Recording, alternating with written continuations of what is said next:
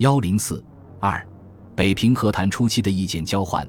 一九四九年三月三十一日，秘书长卢玉文率工作人员等十人先行前往北平。四月一日，南京政府和平商谈代表团及顾问随员一行十九人乘中国航空公司天王号飞机启程前往北平。翁文浩、何应钦等到机场送行，立法院特休会半天，也全体到明故宫机场送行。对和平谈判的成功寄予很大的希望。张治中在登基前致辞，表示要不负各位先生的盛意和全国人民热烈的期望。同时，代表团发表了书面的谈话，与南京的热烈气氛相反，北平接待的气氛十分冷淡。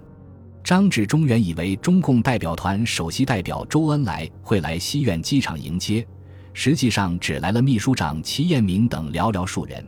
而且南京代表们多不认识，张治中的情绪顿时低沉下来。到了驻地六国饭店，一进门就看到了“欢迎真和平，反对假和平”的大标语，又是当头一棒。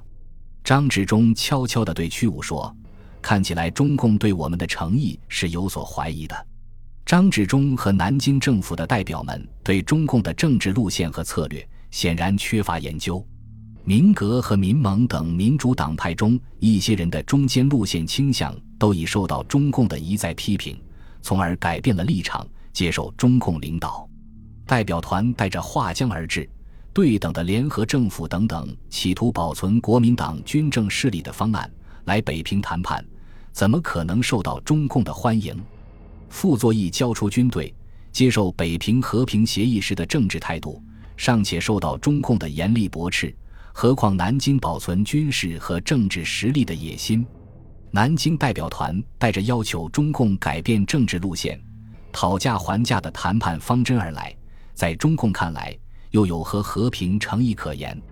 中共对于新民主主义的政治路线，在原则上已经不会向任何人让步。南京政府代表团简直是熟视无睹。中共的和谈方针，在刚刚结束的七届二中全会上已经确定。毛泽东说：“我们的方针是不拒绝谈判，要求对方完全承认八条，不许讨价还价。其交换条件是不打桂系和其他国民党主和派，一年左右也不去改编他们的军队。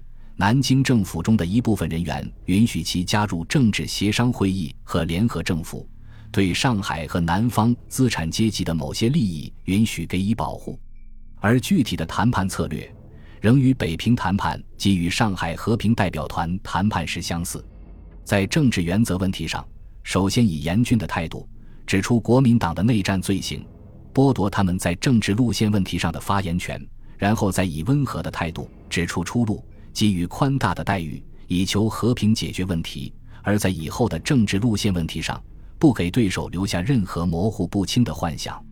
当日晚，宫宴之后，周恩来。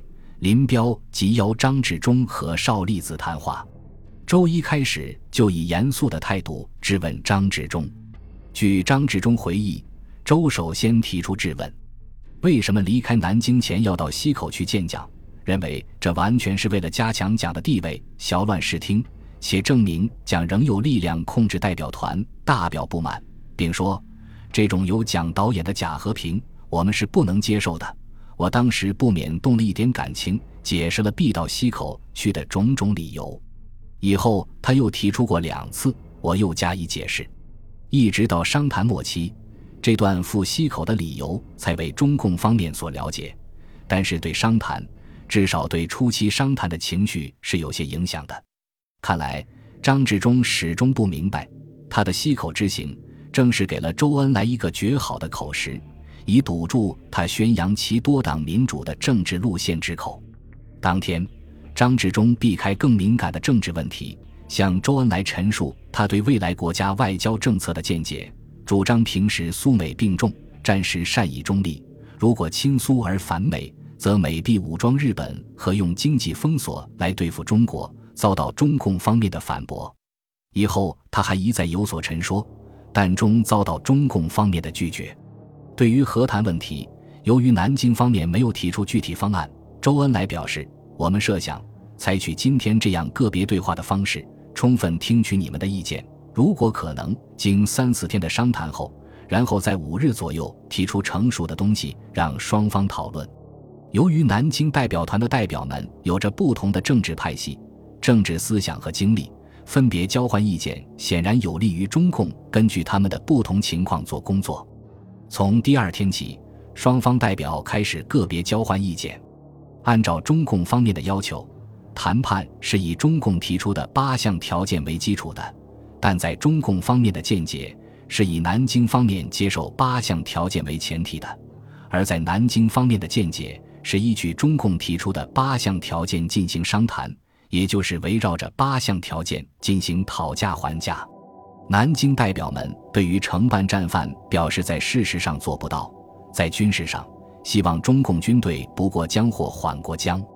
中共对于战犯问题毫不放松，对于渡江之表示，谈判期间不渡江；对于整军，必须改编为人民军队。中共对于南京代表团的立场采取了极为严峻的态度，形势紧张。周恩来把黄启汉叫来。要他就两个问题回南京去向李宗仁问个明白。周恩来气愤地说：“现在就是他们并没有接受八项原则为基础。根据这两天来和他们六个代表个别交换意见的情况看，除少利子外，其余几个人都异口同声地说惩治战犯这一条不能接受。这是什么话呢？李宗仁不是公开宣布承认毛主席提出的八项条件为谈判基础的吗？怎么代表团来了？”又变卦了呢。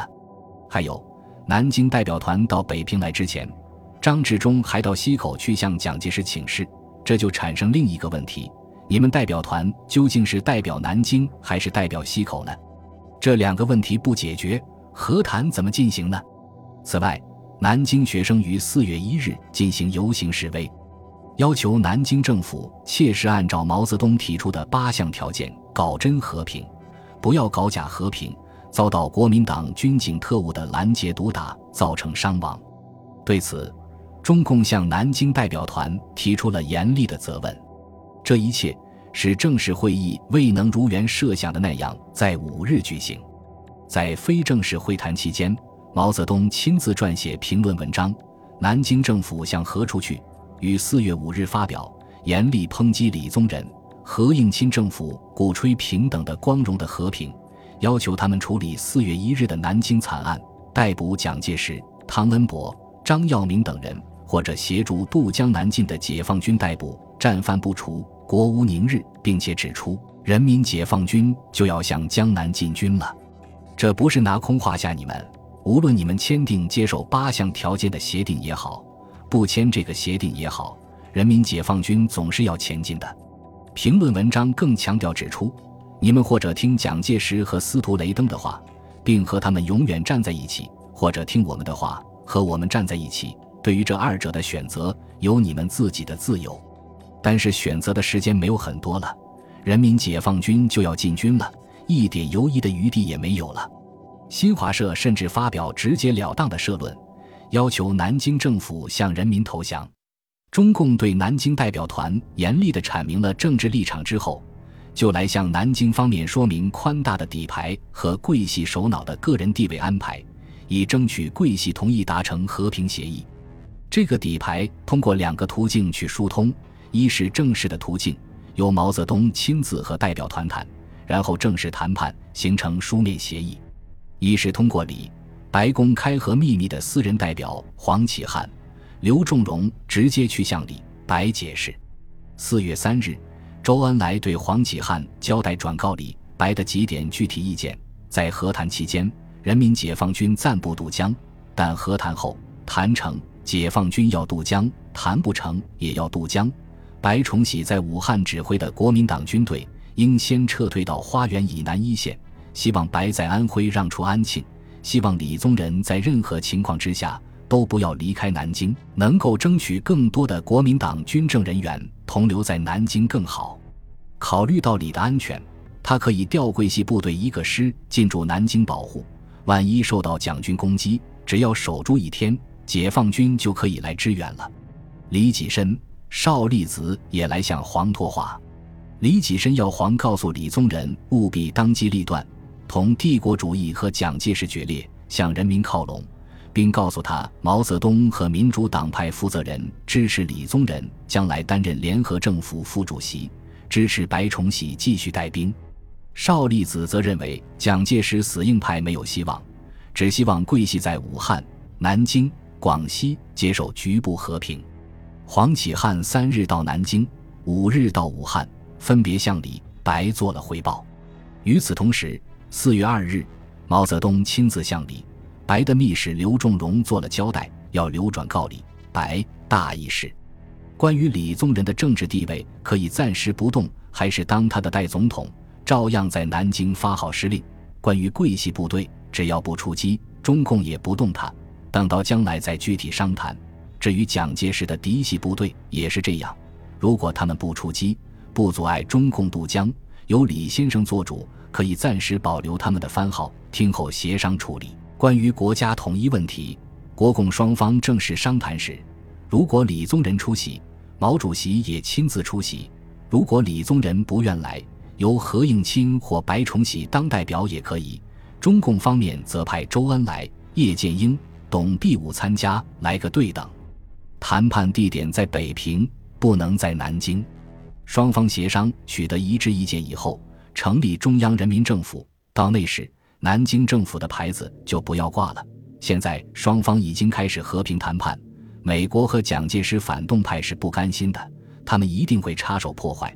希望李先生和白先生要拿定主意，不要上了美帝国主义和蒋介石的大当。毛主席还谈到，白崇禧是很喜欢带军队的。他的广西部队只有十来万人，数字不大。将来和谈成功，一旦成立中央人民政府，建立国防军时，我们可以请他继续带兵，请他指挥三十万军队，人尽其才，这对国家也有好处嘛。白先生要我们的军队不过江，这办不到。我们过江以后，如果他感到孤立，可以退到长沙再看情况；又不行，他还可以退到广西嘛。我们来一个君子协定，只要他不出击，我们三年不进广西，好不好？本集播放完毕，感谢您的收听，喜欢请订阅加关注，主页有更多精彩内容。